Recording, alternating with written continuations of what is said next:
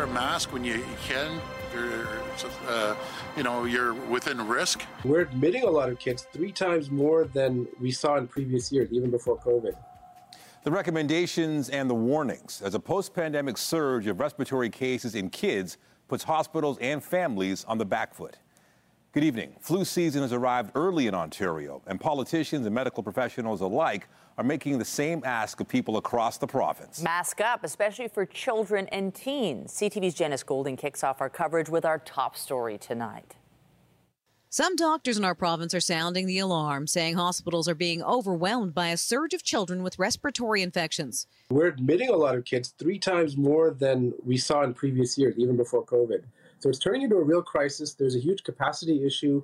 All of the pediatric beds are full in the city, and sick kids is also overwhelmed. And they're asking for a resumption of mask wearing in crowded indoor spaces, including schools, to reduce viral spread. The overwhelming majority of those children are coming to care because they're having difficulties breathing or having fever or having challenges because of viral respiratory infections. I've never seen it like this before, and I'm really worried. Mask mandates were dropped in Toronto schools last March, and while parents debated the pros and cons of bringing back masking today, many said there are other issues at play. People are left with no choice but to go to a hospital because they have nowhere else to take their children to be seen because doctors are not seeing kids. Children can't get children's Advil and Tylenol, so my daughter had a fever and I was asking friends for Tylenol. So if someone can't find it, yeah, they're going to end up in a hospital. Dr. Alan Grill says masking at this time just makes sense, but not just in schools. It's a way for people to sort of pitch in. You know, it it not only will help decrease transmission, but we're at a point now where we're talking about delaying more surgeries for people, which is the last thing that we want to do. Dr. Grill says masking isn't something he'd like to see in place forever. But young children have not been exposed to many of these viruses over the last two years due to COVID 19 safety protocols, and their immune systems have been impacted, creating a perfect storm. A poll of more than a thousand people conducted for CTV News found seven out of 10 Canadians supported masking to some extent. 52% supported the return of mask mandates, 17% somewhat supported masking, 8% were somewhat opposed to masking, while 22% were completely against mask mandates. Of note, more women than men supported masking, and overall, nearly 83% of people over the age of 55 were in favor, with the least support coming from those aged 18 to 34. At this point, the Ontario Ministry of Health is not committing to reintroducing mask mandates, saying vaccines for the flu and COVID 19 are the best tools to keep people healthy and out of hospitals. Janice Golding, CTV News. CTV News did reach out to health departments in the GTA. Toronto, York, Peel, and Durham all say they will defer to provincial direction regarding masks. Well, our political leaders are stopping short of declaring a full mandate. Top doctors are warning of a challenging winter ahead. Our health reporter Pauline Jan- Chan joins us now to explain. Pauline. Well, they're calling it the triple threat, and that is influenza, COVID, and respiratory syncytial virus, or RSV. And some Ontario hospitals right now are hitting record numbers in their ERs. Dr. Rose Zacharias says this is just the start of flu season. At this point, we've already counted over 1,500 cases of the flu, and that compares to this time last year, we had about seven. And children are being hit particularly hard, says Dr. Rod Lim of the Children's Hospital in London. Our Emerge is only built for about 100 visits uh, per day. Uh, and uh, two days ago, we saw 200. 55% of cases of the flu have occurred in those 0 to 19 years of age. So the broad spectrum of children. During a virtual meeting of the Ontario Medical Association, experts discussed the current surge in respiratory illness, a combination of influenza, COVID 19, and RSV, and the impact it's having on Ontario's hospitals. Kids haven't been exposed to some of the same viruses as they have because we were masking and we had the public health restrictions in place. The OMA says we may have to return to mask mandates in schools, on transit, and other crowded or poorly ventilated areas. We need to be prepared to pivot for a possible mask mandate. And while flu vaccine uptake was strong last year, Dr. Vanita Dubé fears vaccine fatigue may have set in this year. Still, she says it's not too late to get your shot, especially for young children. Younger children, children zero to five years of age, can be at very high risk for getting very sick from influenza. But with all the alarm about crowded ERs, Dr. Howard Ovens says people needing urgent care, those with chest pains, trouble breathing, vomiting, or dizziness, should not hesitate to come to hospital. If you're not sure, most Ontario residents do have a family doctor they can check with. If that doesn't work or you don't have a family doctor, we have an excellent service in Ontario called Health Connect. It has information to help you decide where to seek treatment. And one comment repeatedly heard during the OMA meeting was a plea for patience and kindness toward ER staff. Two of the panelists had worked until midnight in emergency last night, and they were back at work at 9 this morning, something they say is not unusual. I'm Pauline Chan. Nathan and Michelle? Thank you, Pauline. As respiratory cases increase, so too do worries about our province's healthcare system. And new data suggests ERs have hit a breaking point.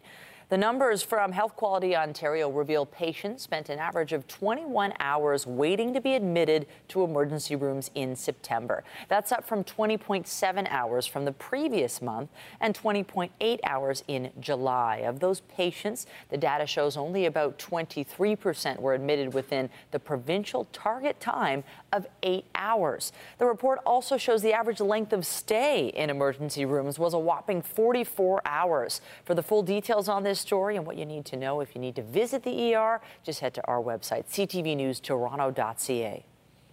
There is some movement for GO bus passengers idled by this week's strike. Last night, we broke the news that Metrolinx and the union for the workers were heading back to the bargaining table Friday, and now there is renewed optimism. Here's our Austin Delaney once again with the update. Austin. Well, Michelle, last night when news broke that the two sides were going to resume negotiations, everyone was happy there's possibly an end to this strike in sight. But by morning, people were starting to question why wait till Friday, the union and commuters alike. We got the power! It is day three of the strike by GO Transit bus drivers, day three of commuters having to find alternative ways to ride. It's inconvenient for sure. It's making us take like more complicated routes and wasting a lot of time. Yesterday, the Amalgamated Transit Union and Metrolinx agreed to go back to the table, but Metrolinx initially set Friday as the day to resume mediation. The union asked, why not today? We think this is a delay tactic on behalf of the employer but the casualties of that delay are the riders who move across this province every day. And we want to ensure that our riders get the service they deserve, and we're prepared to go back to the bargaining table immediately. Go bus riders tell us the two sides should get back at it right away. Yeah, another two days of this, it's not it's not fun, I'll tell you that. No, I don't think so that's a good idea. Please get on back soon and then we can resolve something, yeah. It's a little irritating with my schedule. The union held a news conference today accusing Metrolinx of seeking revenge, prolonging the strike unnecessarily. Why would a government agency do this? Well, my theory is that they want to punish ATU members financially for going out on strike. There's no other reason why we didn't meet Monday and why we didn't end a strike that should have never happened. Following the news conference, Metrolinx agreed to begin bargaining tomorrow afternoon. And Metrolinx says it needed the extra time to review proposals the union had given it just before talks broke down on Sunday. Reporting live, I'm Austin Delaney. Thank you, Austin. A 51 country tour comes to an end for the planet's most coveted trophy, and its last stop is right here at home. Still ahead, soccer's World Cup gets a tour of Toronto. We'll have that story for you in just a few minutes. The province is also trying to steer its way through avoiding another widespread walkout by CUPE. The two sides are at the bargaining table for a deal that would keep kids in classroom seats, but there are signs what's on the table now is not sitting well with education workers. Queen's Park reporter Siobhan Morris has the details. Siobhan. Well, for months, CUPE's been talking about wanting to lift up the lowest paid education workers. 39,000 is not enough has been a tagline for the union. But there are signs that the union doesn't seem to want to single out this group in a new contract. Inside a downtown hotel, a second full day of mediated talks between the government and CUPE. On the table, what the Premier has called an improved offer, at least for one contingent of educational support staff. We're going to focus on the uh, low paid workers. That's our goal. That's what we're hearing out there. You have to differentiate between someone that's making roughly about $40,000 a year versus someone that's making $100,000 a year. CUPE leaders say they won't accept a two tier wage increase. They want an across the board raise for 55,000 members. The move to rescind a bill that imposed a contract, including a split pay hike, is still days away. We said we'd do it as soon as possible, and uh, we're going to get it done. But not until Monday afternoon. The opposition says the government should call MPPs back sooner as an act of good faith for bargaining. They pulled the legislature back three times before on very short notice to get things through that were important to the Premier. Well, this is important to children and families, education workers across the province. Even with plans to pull it back, the Premier is defending using the Charter's notwithstanding clause to try and keep CUPE workers off picket lines. But do you know what's even worse than Section 33? Is threatening to go on strike, shut down the economy of Ontario, keep parents at home, keep these kids at, at home. That's so much more dangerous than Section 33. Tabuns maintains there were alternatives. He could have made a decent offer. We could have settled this a month ago, frankly, if he'd been willing to be honest and fair with the people who look after our children. Rather than reaching for what he calls the nuclear option. In the last 15 minutes, CUPE's central bargaining team has said that they will be limiting their comments about how things are going to respect the mediation process, and they're inviting the Premier to do the same. Reporting live from Queen's Park, I'm Siobhan Morris. Nathan, back to you. All right, thank you, Siobhan. And here's a live look at the city tonight. A cool down is on the way soon, but not before this warm stretch gets another day in the sun. Lindsay Morrison's here with a look at the current conditions. Lindsay. Well, Nathan, we have been enjoying quite a stretch of sunny weather, and we've got one more spectacular day on tap for tomorrow. It's also very mild as we make our way through the night tonight, especially for the West GTA, southwestern Ontario. It's more than 10 degrees warmer right now in Meaford compared to the Kawarthas, for example. Winds are coming from the south, and that's going to assist with our dramatic warm up for tomorrow. Not much happening on the satellite and radar. A couple of rain showers impacting the Bruce Peninsula and perhaps into Muskoka but we will be clear through the overnight hours tonight here in Toronto. Forecast low 10 degrees. Coming up, we'll take you through tomorrow's forecast and then show you the big change that's on the way. That's ahead. Nathan, for now, over to you. All right, thank you, Lindsay. Ontario's green belt has been safe from development for nearly two decades, but soon, thanks to a Ford government initiative, the protected area could be the site of bulldozers and new homes. While the province insists it is being responsible with its plans, critics call it a cash grab that will hurt communities. CTV's Rahim Ladani reports. The community absolutely loves their greenbelt land. This parcel of land in Vaughan is part of Ontario's greenbelt, but if the province gets its way, it will soon look similar to just down the road, another housing development. You keep stripping away, you keep stealing away our greenbelt lands, and giving it elsewhere. Well, at one point, we're going to have nothing left here. The Ford government wants to remove 15 different plots of land from the Green Belt, which the Premier reiterated this week is necessary to deal with the housing crisis. Where are we going to put 300,000 people a year? However, critics say the move is one sided. Only reason to target these chunks of land is to benefit the particular people who own that land. There is no valid public interest justification for doing this. If the government's proposal is approved, developers who own the land will have to show a detailed plan for housing development to begin no later than the year 2025. I'm sure that our members who own the lands are going to be very motivated to build homes on these lands. The Ontario Home Builders Association says these plots are prime for development. This isn't the luscious kind of green space that we associate with the Greenbelt. These are lands that have been slated for development before the Greenbelt came in. They're lands that are, you know, in some cases already serviced for development. There's pipes in the ground to run water. Um, they're in close proximity to existing neighborhoods, and some of them are within the urban boundary. However, environmentalists feel this would pave the way for further development in the future. You're also creating incentives for people to actually destroy their woodlands and wetlands elsewhere because they want to reduce the justifications for keeping it off limits for development. It's a very dangerous thing. In exchange, the province has proposed adding 9,400 acres in different areas. Oh, we're replacing it somewhere out two hours away from here. How does that benefit my community? The province will complete its consultation by early December. Rahim Ladani, CTV News.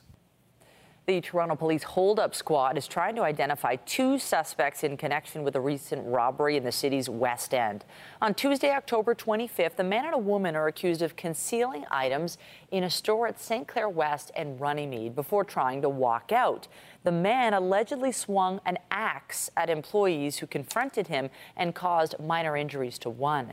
Both suspects fled on foot. If you recognize them, you're asked to contact investigators. Meanwhile, Toronto police say a suspect's in custody after a murder on the weekend. On Sunday night, 41 year old Junior Douglas, seen here, was stabbed near Jane and Finch. He was rushed to hospital but didn't survive. Now, detectives say 41 year old Raymond Camus of Toronto has been arrested and charged with second degree murder. He was scheduled to appear in court today. Toronto police have released a sketch of a suspect wanted in connection with a sexual assault. On Sunday, a woman reported she was asleep at her home near College in Ossington when a man broke in and sexually assaulted her. Investigators have now released this sketch in the hopes someone might recognize the suspect. He's described as having a slim build, a beard, and is balding. Today marks the night of the broken glass, when Nazi leaders started a wave of violence against Germany's Jewish population before the Second World War. Those actions, a reminder of the horrors of the Holocaust and part of a new curriculum in Ontario schools. Here's Allison Hurst to explain.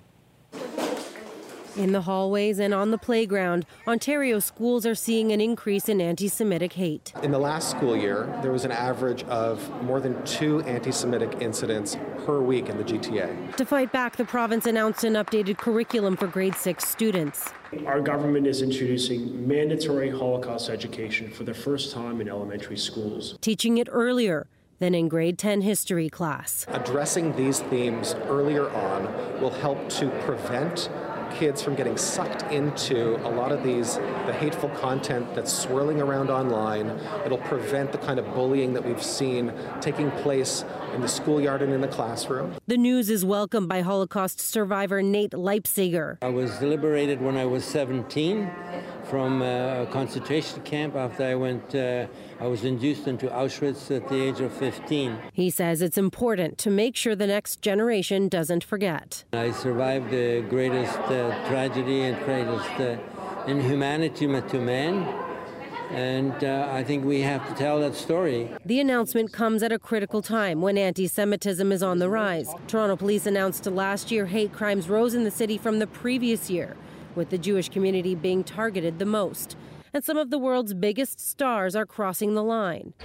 NBA point guard Kyrie Irving was suspended five games for tweeting a link to an anti Semitic film. And Kanye West is losing billions of dollars and business partnerships for anti Semitic remarks. Holocaust education is one of our strongest tools in countering anti Semitism and all forms of hate. National groups hope the idea will spread across the country. I think that other provinces can learn from the leadership of the province of Ontario and Minister Lecce. They should be challenged to begin Holocaust education in their own schools. The program will start next school year. Allison Hurst, CTV News, Toronto. One Ontario's family's annual honor to remember a loved one lost in battle. The story of the tributes for a fallen trooper coming up a little later this hour. The city is warning people about fake posters with incorrect parking rules that have popped up on Bloor Street. The area's BIA shared this photo online. The posters are made to look like official signs from the city and say certain groups of drivers, like parents, delivery, and utility services, are allowed to park in bike lanes. The Emergencies Act inquiry heard from a top official in the Ontario government today. Deputy Solicitor General Mario Di Tommaso. Now, he says he believed Ottawa police were prepared for the arrival of large crowds of convoy protesters. They have plenty of experience with regards to protests on a regular basis. Uh, I knew that Commissioner Carrique was was in regular contact with Chief Sloly, and I knew that the OPP Commissioner was providing resources to mitigate any possible risks. Di Tommaso said he got more concerned as protesters set up for a longer stay in downtown Ottawa. Testimony was cut short after commission lawyer Gabriel Poliquin collapsed. No details were released on his condition. The commission also spoke with an official from Ontario's Transport Ministry and the mayor of Coutts, Alberta, the site of a convoy related blockade.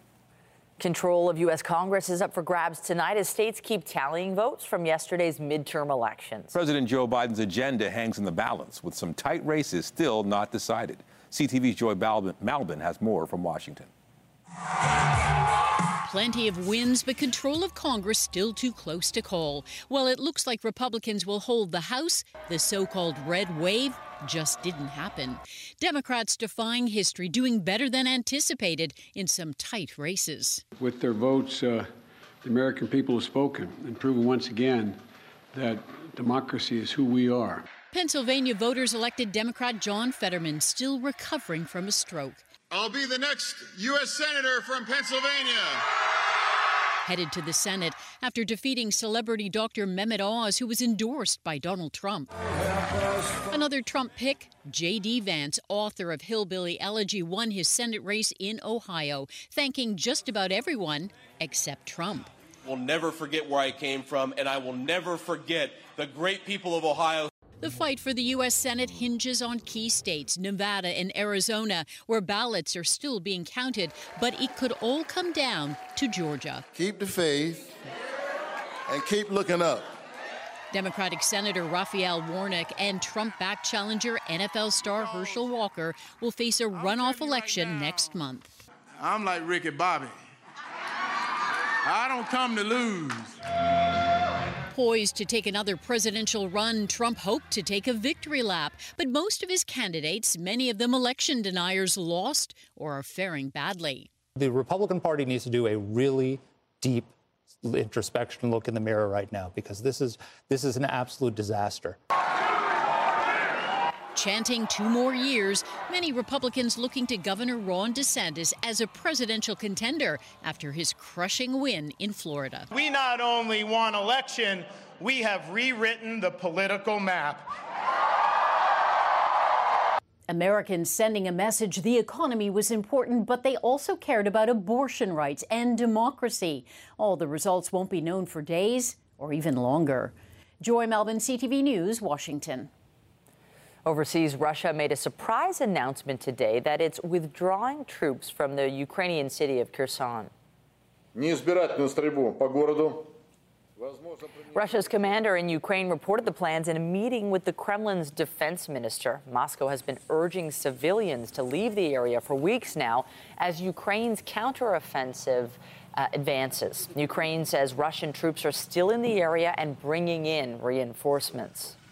A man's been arrested for throwing eggs at King Charles.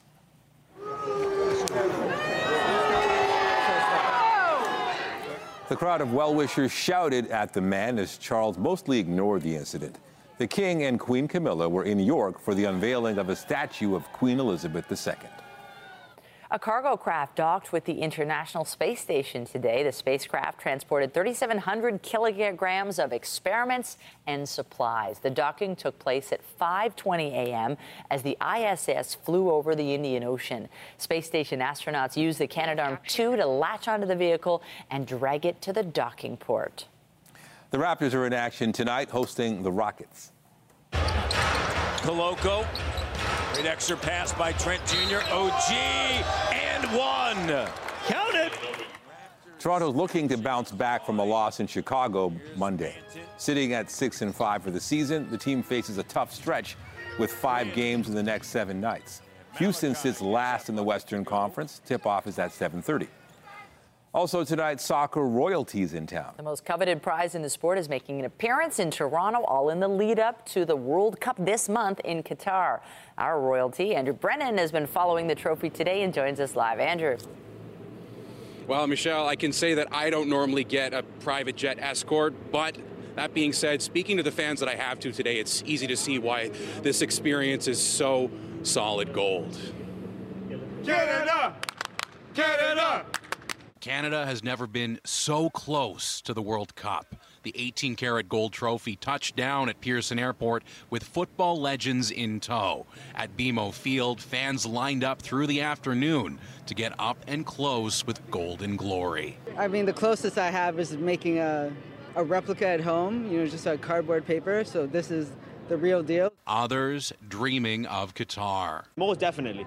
If you guys could like help me with that, then sure. And I wanted to share with my kids. Alex Halkia says he wanted to make memories with his family now, ahead of Toronto's turn on the world stage. My plan is 2026 when it gets over here, get an RV and go from city to city watching games. For some, today was itself a pilgrimage. When I say I live and die by it, I live and die by it, and I'm so excited for 2026. John Tory says Toronto is ready to host, but the Premier isn't ready to sign over a blank check. Every day, this cost keeps going up and up and up.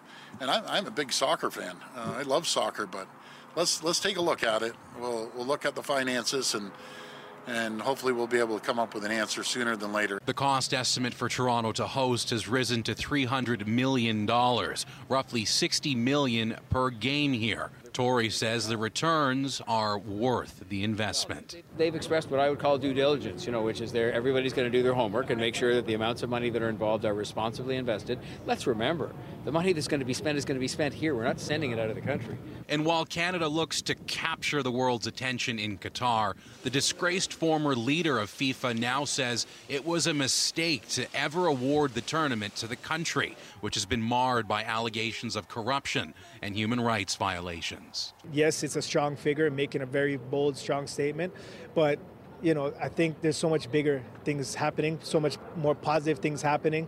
And, you know, for me, I just, I, I'd rather not even give that any energy. Um, I'm happy to see Canada do well. A feeling Dwayne De Rosario shares with one of the best midfielders to put on cleats in the 21st century. This group already made the history. My opinion is Canada will will pass through the, the group stage. And a country hopes beyond. But no matter what, the next time it will be on home turf, a glory all its own. And before we get to 2026, we still have to get through 2022. And in two weeks from today, Canada will be taking on Belgium in its first World Cup appearance in 36 years. Reporting live, I'm Andrew Brennan. Michelle, we'll send it back to you. It's all very exciting. Thank you, Andrew. Coming up, a world first in fetal therapy. A Canadian toddler treated in the womb for a genetic disease born free of the deadly symptoms. And I'm Pat Foran. Coming up on Consumer Alert, auto theft is still a major problem, which is why having car insurance is so important. One family had their truck stolen out of their driveway, but their insurance company is refusing to pay because the truck was used for business purposes. All of that story just ahead. We're not looking at record warmth like last weekend, but tomorrow is going to be another very mild day. 17 for the high in Toronto. If that's the kind of weather you like, enjoy because it's going to be feeling a lot more like November in the long range forecast. That and details on Tropical Storm Nicole coming up in your forecast. And stay with us. We have another full night of great shows for you right here on CTV.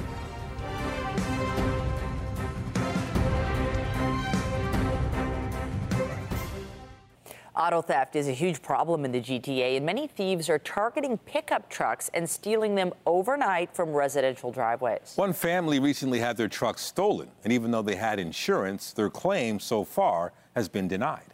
Pat Foran explains on Consumer Alert. Pat. Nathan and Michelle, when you take out car insurance, you'll be asked if you're using your vehicle for business purposes. A Mississauga roofer says after his truck was stolen, his case was put on hold after he said he did use the truck for work. Demir Pogacic of Mississauga is in the roofing business, and he's currently renting this pickup truck after his was stolen. Two months ago, thieves came in the middle of the night and took it out of his driveway. The security alarm went off, and it was a frightening time for his family. I feel sad and even scared. So I don't know if they're going to come in the house. The truck that was stolen was a 2020 Ford F-150. It contained some roofing tools, and Pogacic told his insurance company he did use the truck to drive to customers' homes to give quotes for roofing jobs. I'm just do the sales on the roofing business, and I'm just going to give the price, and that's it. When his insurance company found that out, they stopped paying for the rental and his case was put under review. His wife Alanka says their policy does say vehicle used for business or business and pleasure. They still owe almost $30,000 on the truck and want the insurance company to pay up. We had a full coverage on the vehicle. it wasn't stolen on construction site, it was stolen off of our property. If you use your car for business purposes and don't tell your insurance company, your claim could be denied if you get in an accident or your vehicle is stolen. Pogacic is with Aviva Canada, and the company said it's still working on his case and can't discuss details for privacy reasons. A spokesperson did say insurance coverage for private vehicles are different than insurance coverage for commercial vehicles. It's important for customers to let their insurance advisors know how they are using their vehicles to ensure they have the correct coverage needed to be protected.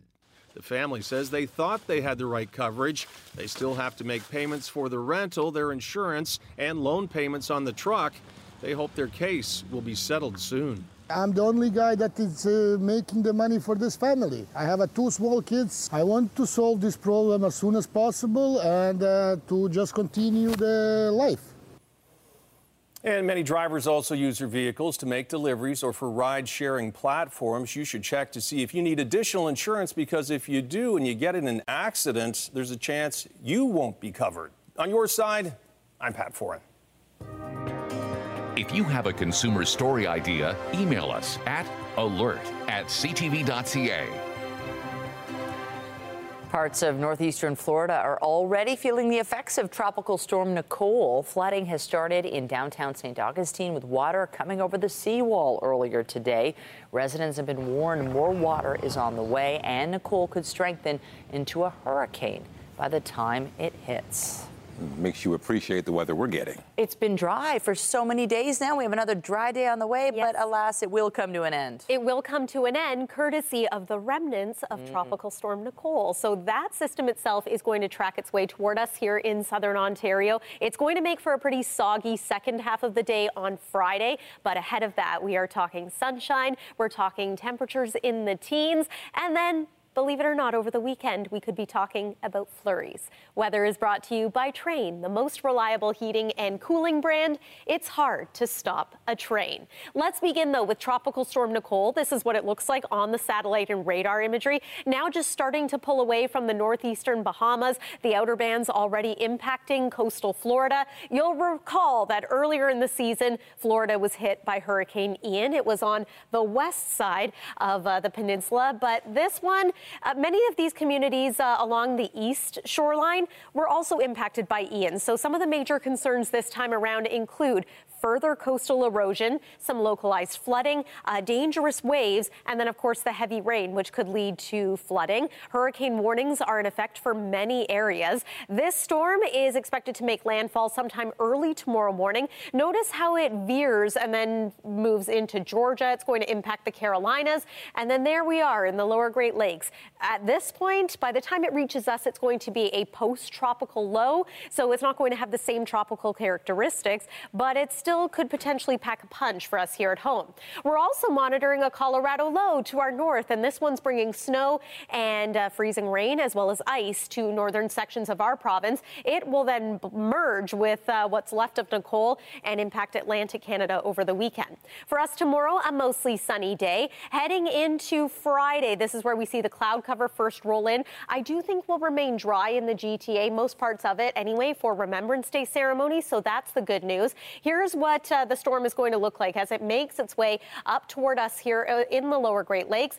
So this is uh, going to bring us some heavy rain. It it appears at this point for Friday afternoon, Friday night, clearing out for Saturday, but then look what happens behind it. The winds kick in, and over the Great Lakes, we could see some lake effect flurries. Tonight's low is forecast to be about 10 degrees. Tomorrow, 17 is what we're calling for. It's looking like a very nice day in many different parts of southern, southwestern Ontario, even eastern sections of the province. Let's take you through, though, the seven day forecast and show you the change that's on the way. There's the rain for Friday, temperature around 9 degrees for Saturday, daytime high only 5 for Sunday with a few flurries. Look at those overnight lows, below freezing for perhaps the first time this season. Much more typical of November. That's your look at the forecast, Nathan. Over to you. All right. Thank you, Lindsay.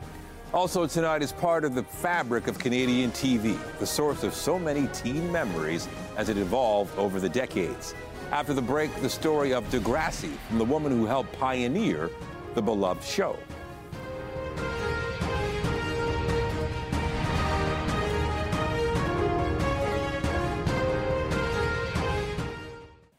A scientific first to tell you about. A Canadian toddler is the first person with a rare and sometimes fatal genetic disorder to be treated before they were born. Here's Avis Favaro with the exclusive details of Isla's story.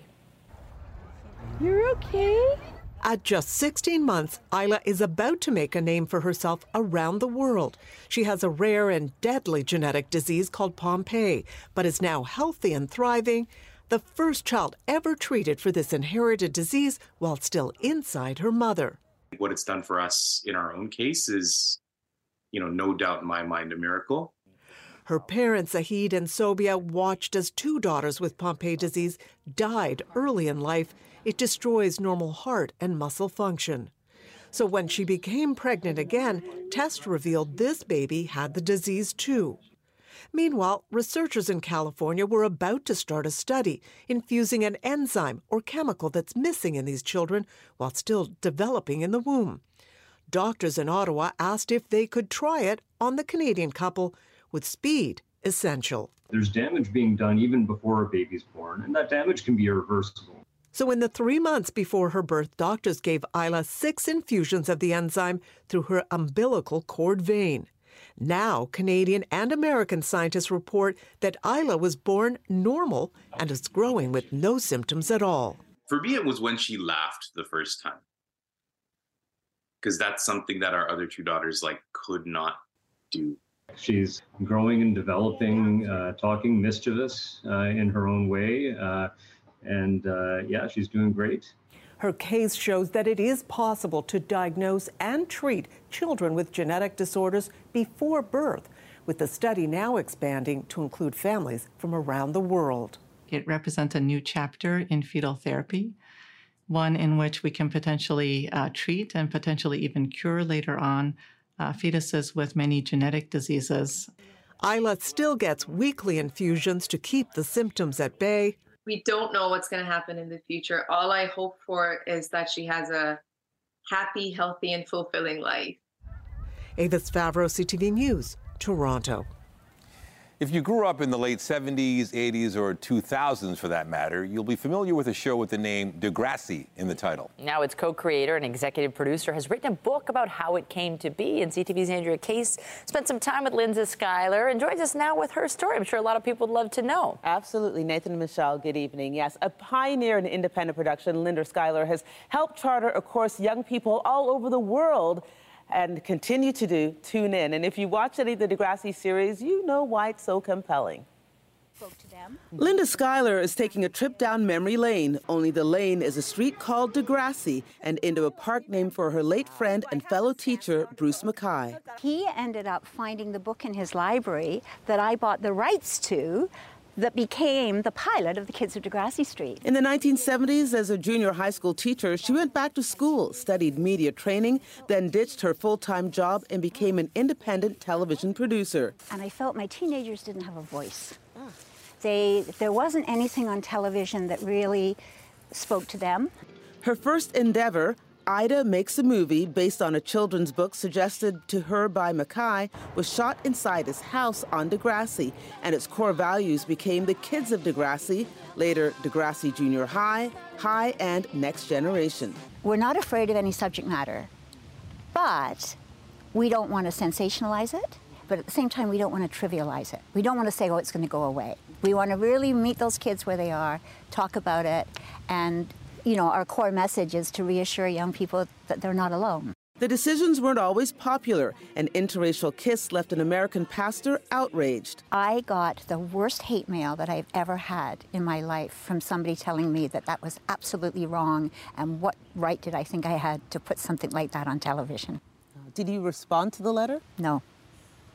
What's the point? 40 years later, during the pandemic, she wrote her memoir, The Mother of All Degrassi. Open about her infertility, Schuyler had some issues with the proposed title. It caused a very interesting discussion about what is a mother and what is mothering. And um, so it's been an interesting journey for me to, to own that title, to own that I have been sort of a, a surrogate mom to a lot of these kids in the show, and uh, and it feels good. Mm. Although she's not producing the show anymore, she wants to continue to connect to teenagers and keep them talking. That's why she's donating a portion of the proceeds from her memoir to Kids Help Phone. Reporting live, I'm Andria Case. Have a good night. Stars Tonight is brought to you by Lastman's Bad Boy. Who's better? Nobody.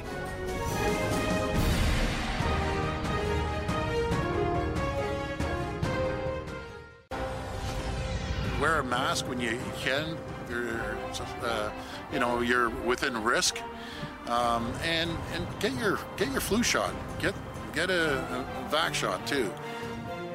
Updating our top stories, the Premier is urging Ontarians to wear masks in high risk settings, but remain mum on the possibility of renewed mandates. Health experts say it's time to revisit the policy amid a spike in respiratory viruses. Why would a government agency do this? Well, my theory is that they want to punish ATU members financially for going out on strike.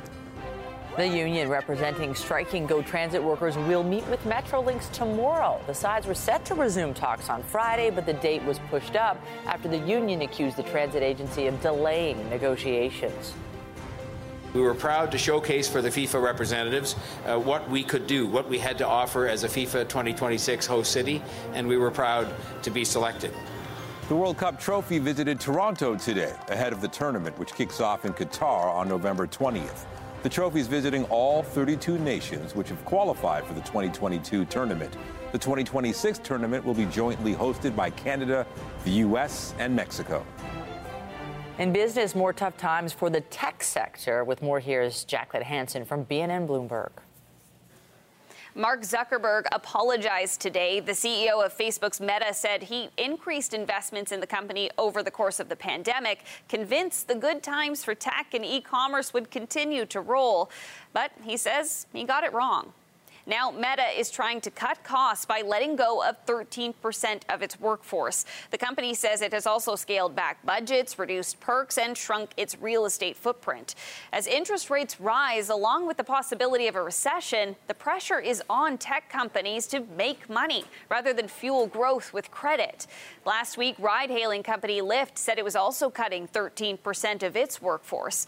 And at Twitter, after Elon Musk took over the company, he slashed half of all positions.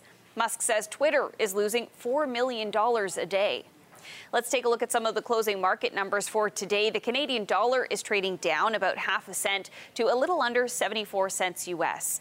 West Texas Intermediate oil fell $3 to roughly $85 US a barrel. And Western Canadian Select also fell almost $4 to about $56 US a barrel. As for stock markets, the TSX lost more than 300 points to end the day at 19,344.25. That is the latest in business. I'm Jacqueline Hansen of BNN Bloomberg. Just ahead, yellow ribbons return to the streets of Bowmanville ahead of Remembrance Day, a labor of love for a family forever grieving their son's sacrifice.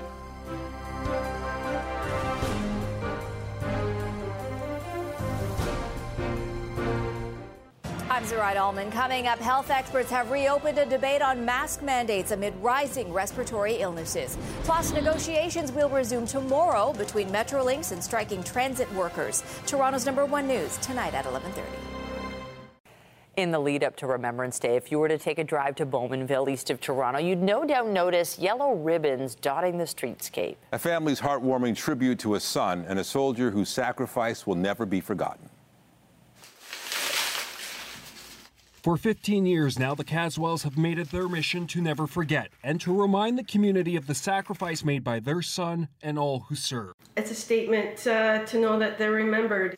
Every November, Christine Caswell makes these yellow ribbons to honor her fallen stepson, a poignant symbol that represents support for the troops. Grief never goes away.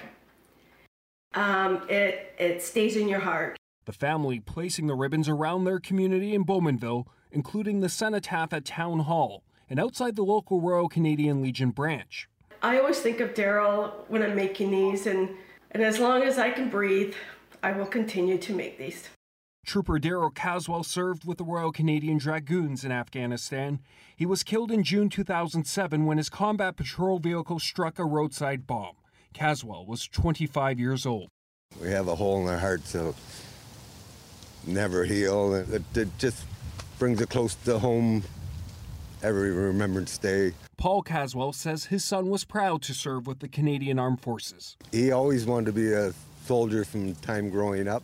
He wanted to help others. Even when he went to Afghanistan, he he was there in the hopes of uh, making life better for the women and children. Along with the ribbons, the Caswells make a personalized wreath every year that they take with them on a nearly 400 kilometer drive to Beechwood Cemetery in Ottawa and lay it at their son's grave. A final resting place among Commonwealth soldiers who served during the First and Second World Wars that Caswell had requested to his parents before being deployed. He said he'd be honored if he was buried in the military cemetery in Ottawa, Beechwood. There are times where we wish he was closer to home, but we respected his wishes. Along the main road in Bowmanville, a banner with Caswell's picture hangs that reads, Less we forget, a sacrifice his family is committed to honoring and sharing with the community each and every year.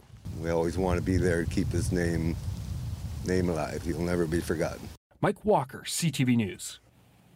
As we look ahead to Remembrance Day Friday, some mild temperatures for this time of year. It's going to be a cloudy start to the day. It will be mild, and then eventually some rain moves in in the afternoon, but I'm hopeful we will remain dry for those Remembrance Day ceremonies. Tomorrow is looking like a dry day. Lots of sunshine. Here's a look at your morning start. Temperature already at around 11 degrees by 8 a.m. And then, dare I say, tomorrow's a pretty good day to consider putting up your Christmas lights if that's something you do, because the weather becomes a little bit different going forward. We have the heavy rain late day Friday. And then the weekend is going to be colder. It's going to be windy. We have a chance of flurries. Look how chilly it's going to be by next Tuesday. A forecast daytime high of only two degrees. That's the seven day forecast. Nathan and Michelle. Mm, that will feel cold. Thank you, Lindsay. And be sure to join Omar Sachedina tonight at 11 for CTV National News, followed by Zuraidah Alman with our next local newscast at 11:30. In the meantime, our coverage continues anytime on CP24 and online at ctvnewstoronto.ca. For Lindsay Morrison and all of us here at CTV News, thank you for watching and have a great night. Good night.